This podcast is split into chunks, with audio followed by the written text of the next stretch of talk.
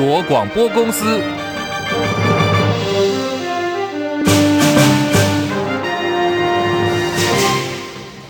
大家好，欢迎收听中广新闻，我是黄丽凤。二零二四总统大选倒数四十五天，民众党总统参选柯文哲昨天自曝国际骗子设局，开价当副手就给两亿美金。国民党副总统参选人赵少康听到之后，第一日的时第一时间的反应是谁呀？停顿两秒之后又说大概猜到了。相关话题从昨天延烧到了今天，各方好奇究竟是何方神圣开价两亿美金买柯文哲当副手？先来还原哦。柯文哲是怎么说的：“我觉得我们跟国民党比起来还是比较老实。我跟你讲，那那几天哦，什么奇怪的招式都有。我还接到说什么罗森伯格要打电话给我们，当然不一定是国民党发动的。在过程当中，他说啊，你只要当副手，一亿美金。我说真的假的？谁谁开？我还说不熟，他两亿。我说哇，真的假的？哇国民党一定有很多热心人士啊，选举到的哈骗子啊，什么哈掮客一大堆，还有人到来在讲说，哎，这个。”这个罗森伯那个美国方面希望蓝白合，那罗森伯格会打电话给我们，他会知道说这个是骗子。好，昨天呢，第一时间听到柯文哲这么说之后呢，说大概猜到了的赵少康，早上接受中广新闻网千秋万世节目的专访，持续被主持人王浅秋追问：您在受访的时候说，你好像知道是谁，是表示真有其事，还是这个事情有可能？不是了，他说两亿美金，谁拿得出两亿美金嘛？我至少侯友拿不出来啊，嗯，哦，朱立伦也拿不出来啊，国民党现在一穷二白，哦，这边发愁每天，哦，侯友也不可能嘛，哦，那是谁我不知道了，哦，那而且侯这个柯文哲自己应该讲啊，他怎么叫大家猜呢？所以这两亿是有所本，嗯，你是知道还是说猜测？拿得起这个钱的人，如果我相信柯文哲，人家真的给他两亿的话，那谁有这个钱给他嘛？在台湾的话，还是在美国？我不知道啊，反正你自己去想，这东西我，有可以有无尽的想象，对不对？好吧，因为有其实他说话必须要负责任了啊，这种牵涉到。不过他经常讲完就算了，这样大家也就算了。这柯文哲的特权，我们都没有这个特权，这样。因为我听起来这个话比较像是国民党希望他当副的，不是？那不是国民党没这个钱，老美也不会替国民党讲话。好，赵少康今天也继续点名柯文哲，你就自己出来说清楚。但是呢，不管怎样，不相信国民党总统候选人侯友谊会干这种事，而美方也不会帮国民党，因为现在的国民党已经是一穷二白了。赵少康强调说，金钱介入选举不好，大家要选贤与能，同时也肯定了柯文哲拒绝金钱的诱惑。不过现在呢，反倒是网友不放过柯文哲，纷纷留言说，有证据就拿出来啊，没有就是胡说，讲那么多，不如就把证据拿拿。出来，不然跟骗人的名嘴有什么不一样？相关的话题呢，今天也持续的引发讨论。国民党侯康沛成军，多份的民调也看到有好成绩。今天有两份最新的民调，先来看的是盖洛普，侯康沛只追民进党的赖萧佩，赖萧佩呢是以百分之三十一点零一还是排第一，不过只是小赢哦。现在紧追在后的侯康沛已经来到了百分之三十点九四，两者只相差零点零七个百分点。至于民众党柯银配的支持度呢是百分之十八点一二，另外一份是来自于联合报的。最新民调，赖萧配百分之三十一拿第一，侯康沛是百分之二十九排第二，只落后给赖萧配两个百分点，在误差范围内。柯银配呢是以百分之二十一的支持度垫底。对于侯康沛逼车了民进党的赖萧配，前立委郭正亮的看法是，现在的国民党呢是出现了合唱团效应，台南场的造势晚会就是一个好彩头。他说侯友谊在台南如果能够拿到百分之四十以上。大概就赢了。郭正亮表示，这一次正副总统参选登记之后，有明显庆祝行情的只有国民党，同时呢还出现了合唱团效应。他说，像过去有些政治人物是一个人独唱的，可是侯友谊一个人独唱不够强，所以加上了其他人，有各种不同的音频，就谱出了一个旋律。继续来看的是在台北股会今天的表现。台北股会呢，今天是双涨的格局。台北汇率早盘强升有一角多，台北股市开高走高，盘中大涨超过两百点，冲破了一万七千三百点。现在台北股市是上涨两百零三点，来到一万七千三百四十点，涨幅已经有百分之一点一八，成交量也放大到两千四百二十四点九二亿元。天气方面，现在各地都是多云到晴，台北温度来到二十四度，台南。高雄二十六度。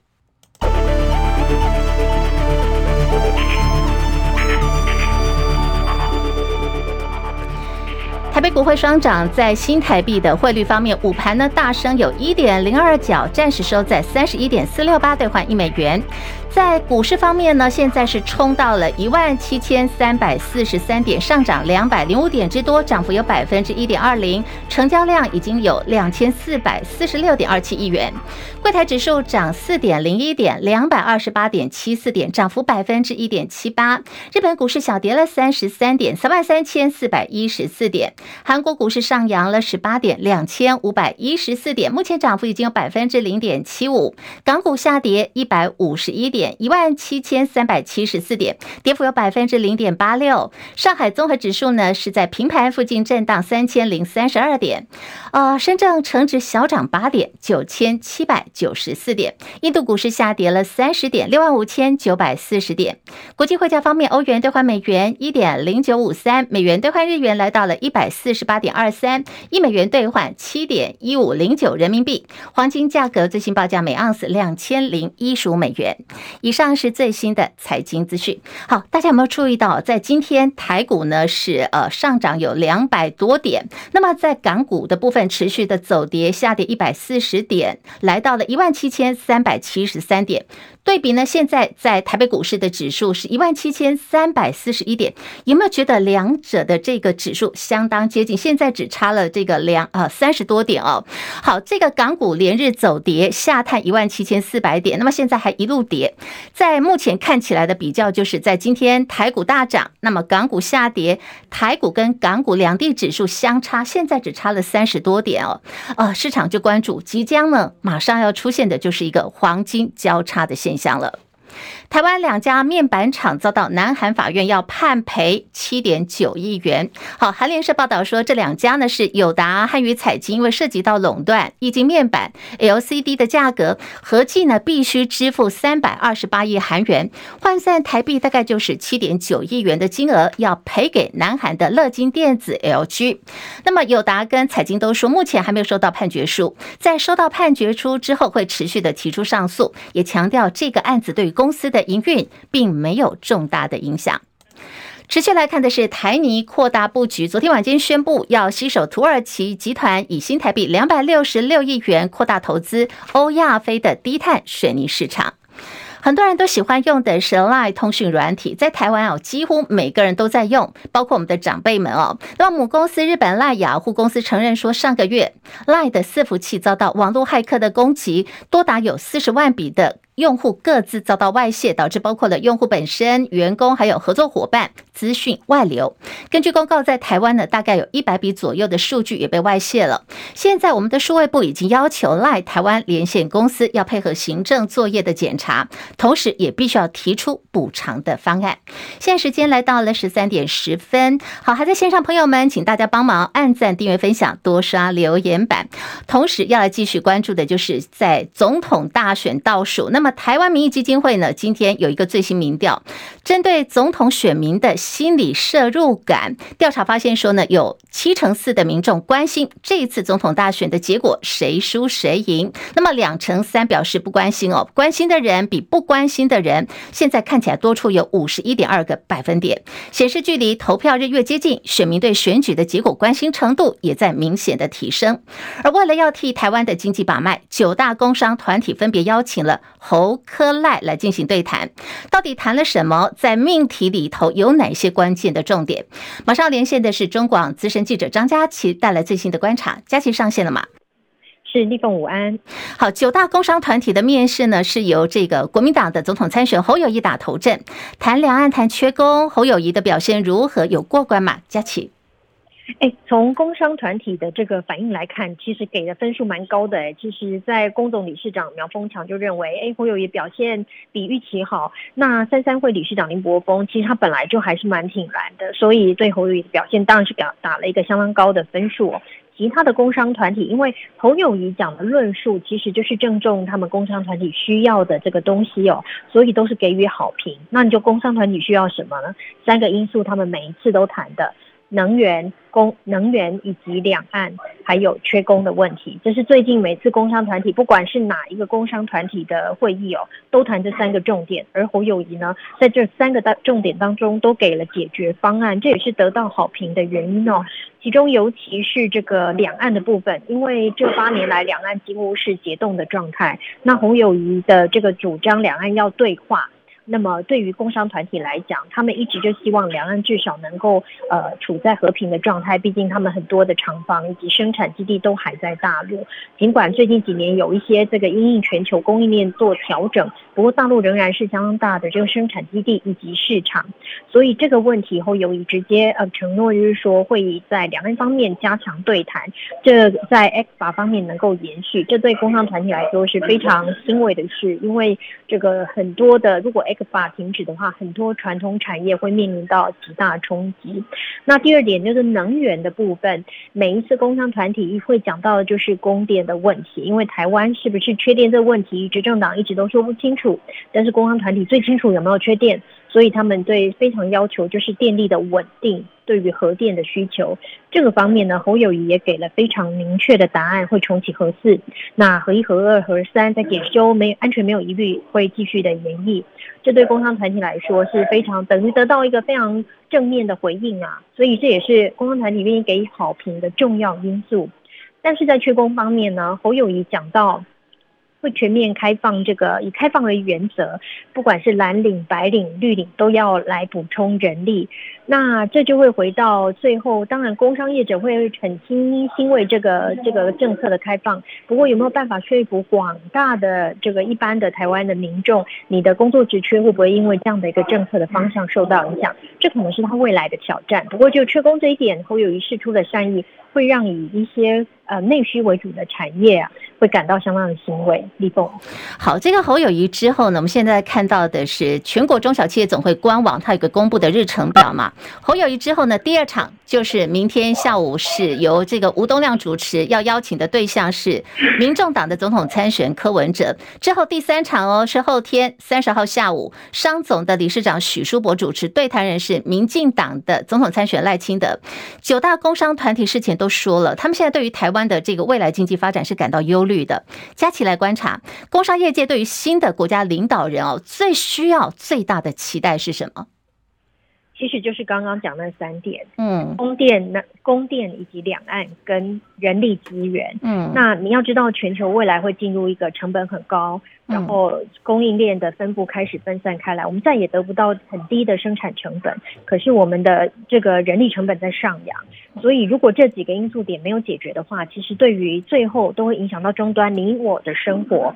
那哪一个领导人，未来领导人可以对于这样的一个全球经贸环境下提出解方，就会得到最多企业界的吸引。不过还是要回归到你有没有办法说服民众。例如侯友谊他提出的人才原则，确实如果身为劳工阶级，他会担心职缺。但侯友谊提到他要取消，他主张八十岁以上的长者要取消八十量表，所有的家中有长辈的人感同身受，都一定会觉得这是一个非常好的政策。所以。最终你还是要回归到你能不能说服你的民众，你这个政策下去之后对你是有利的，当然会得会有失，可是两相衡量之下要是有利的，这都是未来可以检验的。尤其在呃人才政策上面，侯友宜势必会面临到这个劳动团体的检验。那为另外两位对手能不能提出更有强而有力的，让大家觉得更棒的政策？这就值得观察了，李峰。好，非常谢谢佳琪所带来的观察跟分析。没有错，你提出了解方，大家都先给你按赞。可是有解方呢，你必须要有能力来解决问题。好，现在这个蓝绿白三组正副总统参选都现在要接受大家的检验哦。我们先来看一份这个民调，来自于盖洛普征信，今天发布蓝绿白三组参选人都完成了总统大选登记之后进行的最新民调报告，发现呢，在蓝白破局，还有侯康佩成。选举之后，选民现在对蓝绿两大阵营的支持度几乎还是差不多的哦，不分轩輊。可是呢，柯文哲的部分明显遭到边缘化了，支持度跌破两成。张伯仲报道，这项民调是从蓝绿白三组总统参选人二十四号完成参选登记之后的隔天开始，一连进行三天。在众所关注的支持度方面，民进党赖萧配百分之三十一点零一。只以百分之零点零七的些微差距领先国民党侯康配的百分之三十点九四，而民众党的柯银配却连二十趴都不到，只拿到百分之十八点一二，明显被前两组拉开差距。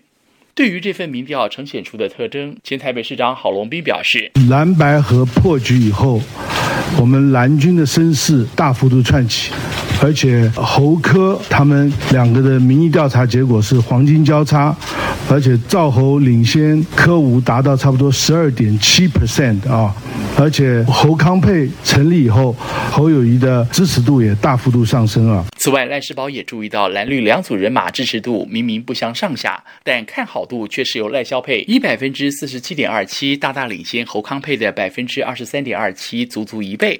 他推论原因在于民调选在一一二三君月破局两天之后就开始做，选民对破局的印象暂时还无法消化，而过去向来认为只要蓝白不合，绝对是由绿营渔翁得利，因此看好度和支持度才会呈现这么大的落差。中广记者张伯仲。台北报道，好，连日来好几份民调都在陆续显示柯银配面临到边缘化的危机，而媒体人黄阳明也提醒说，柯文哲的支持者应该要认清楚这波民调的趋势，否则极有可能就会提早出局。他同时也说，数据资料显示，现在的柯文哲。确实呢，是受累于君悦事件。柯文哲昨天自己也接受了媒体的专访，谈到国民党总统参选侯友谊登记参选前，这个打电话来给他，他都没有接的事情，在批评侯友谊上个礼拜四在君悦饭店公开念出他的私人简讯，是在暗算他没有信用。他说政治有政治道德嘛，这个这个总会把私私人之间的简讯拿出来念，等于是暗算人家。那你也同意了啊？你要是问我说他能不能在在会场裸奔，我也说可以啊。那问题难道他真的去裸奔？谁敢接你的电话？第一次打给他，他就下午开记者会说什么我打给他，那就后来就搞出郭董那一趴嘛。那后来又又又又我们简讯他拿上去念，那你都已经没有信用了，谁敢接你的电话？好，这是柯文哲说法，我们来听听看侯友谊怎么说。政治人物的言行举止，我相信。所有的选民都可以检视的。侯科佩谈不成，侯友谊最后呢是找了资深媒体人赵少康来担任副手。赵少康今天也爆料了侯友谊的小故事。他刚大概要不要要提名呢？那个时候四五月，嗯、那他就是要来跟我们谈谈，哦，然后我就约在郝龙斌的基金会，哦，他就去了。那晚上大概七八点，郝龙斌就准备一些包子啊什么我们吃嘛。哎，侯友谊就说我在家都吃面点。因为太太是上海人，差不多谈了，我们那天谈了两三个钟头吧，谈到一半的时候，突然我太太打电话来了，她很紧张，好紧张，紧张，我太太打电话来了，然后呢就接电话，喂，然后那太太的声音还蛮大，还是她那个电话没关小声，太太就问他了哈，对不起啊，我从来没对外面透露哈，一下午怎么都找不到你。他马上诚惶诚恐，有啊有啊，我都在开会，我都在开会啊！你 你打电话，我现在正在正好刚跟那个郝龙斌他们在在一起，真的不很很多是这样哦，在外面很凶悍哦，当警察当宪兵，回家很听话，尊敬尊敬。我好，在喊说尊敬尊敬的是这个节目主持人王浅秋。那么刚刚这个赵少康先生讲的大嗓门，他讲的是侯夫人哦。那么这个诚惶诚恐这个成语，它是用来形容。侯友宜，好，提到了这个选战策略跟政见，赵少康也说，柯文哲喊的内阁制，四年前他帮郭台铭的时候就想要推动了，侯友谊对此也是很赞成的。赵少康也在喊话民众党说，君子绝交不出恶言，一时有情绪呢，可是未来还是可以继续合作的。未来侯康配当选需要很多的阁员，白营方面呢也可以来推荐优秀的人才，在立法院呢蓝白还是可以继续合作的。蓝白合在总统大选的部分是破局了，国民党现在严禁蓝营小鸡邀请民众党总统参选柯文哲来站台，柯文哲也再次喊话国民党主席朱立伦说，如果真的要三党不过半，区域立委的部分还是需要合作，至少十几席地方需要。如果蓝白完全分裂，那么民进党就有机会有可能会单独过半了。现在民众党呢也在努力的要募集粮草，因为你打选战怎么可能？会没有钱，那怎么打下去呢？民众党不分区立委参选人，在这个男生组部分排名第一哦，挂在第一号头牌的这个黄国昌昨天发起了五百计划，他说呢，希望一个人捐五百块钱就好，给民众党的全国政党票选战计划，目标呢是要募五百万元。那么在宣布之后，相隔十一小时之后，黄国昌宣布，哎，我们任务达标了，达成喽。黄国昌表示有信心完成政党轮替、联合政府还有立法院三党不过半的目标。不过现在呃也传出说，在民众党白银小鸡方面有一个跳船潮，主要是发生在这个彰化地区，五党籍彰化县议员陈纯纯。呃，上个月他加入了民众党，当时民众党主席柯文哲还亲自到彰化去恭贺，说加上民众党原本就有的彰化议员张雪茹跟陈崇佳，那么三个人就可以组成了议会党团。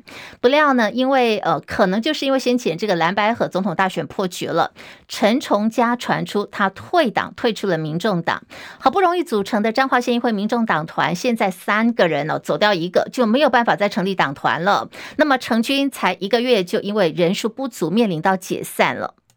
另外，在这个针对侯友谊喊话说，他当选之后呢，要开放大量的陆客还有陆生来台就读跟就业。对此，民进党立委林楚英批评说，从重启服贸到开放大量陆生来台就学，处处呢都是在想帮中国大陆解决问题。林楚英说，中国大陆现在经济严重衰退，青年的失业率超过了百分之二十一点三，惨到都要盖牌不给大家知道哦。那么，在大陆境内还有高达三百万人报名抢当公务员。他说：“台湾年轻人真的会想要大量的陆生来到台湾就学跟就业吗？”林楚英表示：“国民党呢，一方面在唱衰台湾青年低薪，一方面你现在要开放中国陆生来到台湾抢就业市场，拉低了台湾的薪资水平。质疑说：‘哎，国民党的政策是不是精神分裂，还是披着羊皮的中国狼不演了？’”民进党总统参选赖清德也发布了第二支竞选广告，选一个和你一样的人。竞选总部主委姚立明说，对比对手的混乱还有纠缠，他说赖清德从政以来稳健正面的特质始终如一，选民基于信任感的强力支持，这些呢都是长期的肯定，未来会继续要来争取。年轻选票确实是要去争取年轻选票，不只是二十岁到二十九岁，甚至于三十到三十九。在赖清德从政表现最明确的时候，这群人根本还没有长大，所以这群年轻人他比较会受到柯文哲口语犀利的。吸引，因为柯文哲的言语比较通俗粗俗，所以会吸引更多的年轻人。这一点我一点都不吃惊。我们要利用这一段时间，让这群人知道赖清德所做的。柯文哲在年轻人中间的比例支持的高，这是错误的理解。二十到二十九，甚至于到三十五以下的，只要是年轻的，学历都高。这是过去十年来台湾造成的现象，在我们那个年龄进大学叫窄门，只有百分之三十。所以当年轻人支持度高，他学历就忽然就高。每个选举，我个人认为他不会针对副手来多做琢磨，这是没有必要的。我们完全不会针对副手来做什么表示啊，因为竞争的是总统候选人。好，大家刚刚所听到的是民进党总统参选赖清德竞选总部主委姚立明在说他们的选战策略，同时呢，也对台湾年轻朋友的这个高学历哦，他也提出了他的批判还有看法。红海创办人郭台铭退选了，不过郭董也说，我人退志不退。未来郭董的动向引发关注。郭台铭竞选办公室发言人陈佳仪说：“哎，我们的任务还没有结束哦，后续还是会继续提出国政建议，现在也正在规划当中。”政坛最新爆出的是，又有人呢涉及到论文抄袭被点名到的，这是呃这个民进党的立委陈亭飞。国民党副发言人吕清伟在今天指控陈亭飞长荣大学。经营管理研究所博士论文严重抄袭，比例高达有四分之一，而且还点名说是在论文的第二十五页大幅抄袭，把这个维基百科的内容直接呢就 copy 贴上去了。根本没有标明出处。目前除了跟长荣大学提出检举以外，也呼吁陈廷妃应该道歉，而且必须要退选。另外质疑说，民进党政治人物啊，怎么这么多的论文？呃，学术诈欺，俨然成为系统性的学术诈骗集团。陈廷飞已经出来回应了，他说：“我自己的论文研究数据是前无古人的，请问我是要怎么抄袭呢？”而且还说，包括国民党立委江启臣啊、杨琼英都有填写过他的问卷，请。国民党必须要给他一个道歉，同时他也会立刻到台北地检署去按铃申告。好，我们来看点轻松的哦。这是台中市长妈妈卢秀燕，真的很会耶。她化身了这个卢香香哦，就是模仿中国大陆网红郑香香，把这个台中市政呢一一丝滑打包，然后给市民上车。来看看卢秀燕是怎么样行销台中市政的。好看的来了来了，T 恤五百元上车，上车。餐店两百八十元上车，上车。台中生活品质第一，感谢关注，感谢关注。最佳首长新人奖，感谢市民朋友，感谢市民朋友。台积电庆祝，再来美光设新厂，看好台中，上车，上车。好，这个上车上车呢，是要市民把这些通通打包带回家。有没有听清楚刚刚卢秀燕市长妈妈到底说了什么？好，她行销包括有这个台中的生活品质第一，然后呢，台积电、美光到台中设厂啦，台中的治安全国第一等，这些呢都是台中的市政成绩。然后呢，透过这个快速的丝滑打包哦，让市民把这些市政的呃成绩通通把它。打包带上车带回家，也来见证现在的台中生活跟以前真的是不一样了。国际新闻焦点是以巴战火已经延烧五十多天了，加萨走廊为期四天的休战协议今天到期，居中斡旋的卡达宣布以色列跟哈马斯的人道停火。还要再延长两天的时间，为的是要释放相关的人质还有囚犯。美国政府说，巴基斯坦、巴勒斯坦的伊斯兰组织哈马斯上个月袭击了以色列之后，美国跟好几个盟邦成立了工作国际工作小组，目的呢就在于打击哈马斯的金流，还有支持反恐的工作。由野猪跟家猪杂交成的这种品种叫做超级猪。为为什么叫它超级猪呢？因为呃，它的这个繁殖力很强盛，而且体型很硕大。据说呢，它的智商也挺高的，非常的聪明哦。不过它陆陆续续现在对于加拿大跟美国都造成了肆虐，同时也对于生态环境造成了寸草不生的伤害。高繁殖率还有生存率，现在令当地的民众还有这个相关的单位相当的头疼。好，这是来自于国际有最新的一个生态危机，提供给大家做参考。我们直播还在继续，欢迎大家加入中广的 YouTube 频道。这里是中国广播公司新闻广播网。